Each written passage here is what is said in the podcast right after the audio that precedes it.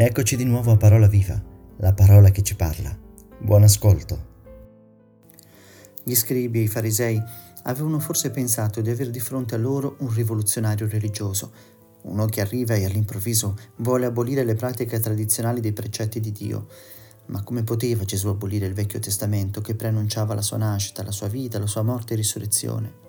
Gesù infatti precisa che non è venuto per abolire la legge antica, ma per dare compimento.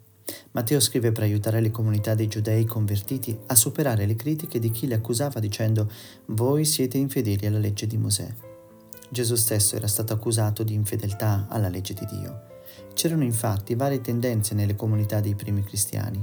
Alcune pensavano che non fosse necessario osservare le leggi dell'Antico Testamento, perché, dicevano, siamo salvi per la fede in Gesù e non per l'osservanza della legge.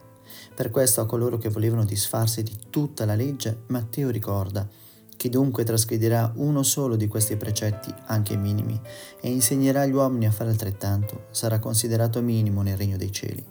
Forse anche noi cristiani siamo un po' come questi primi cristiani. Non dico che neghiamo l'Antico Testamento, ma di certo non lo conosciamo come dovremmo. La gioia del Signore sia la nostra forza. A domani.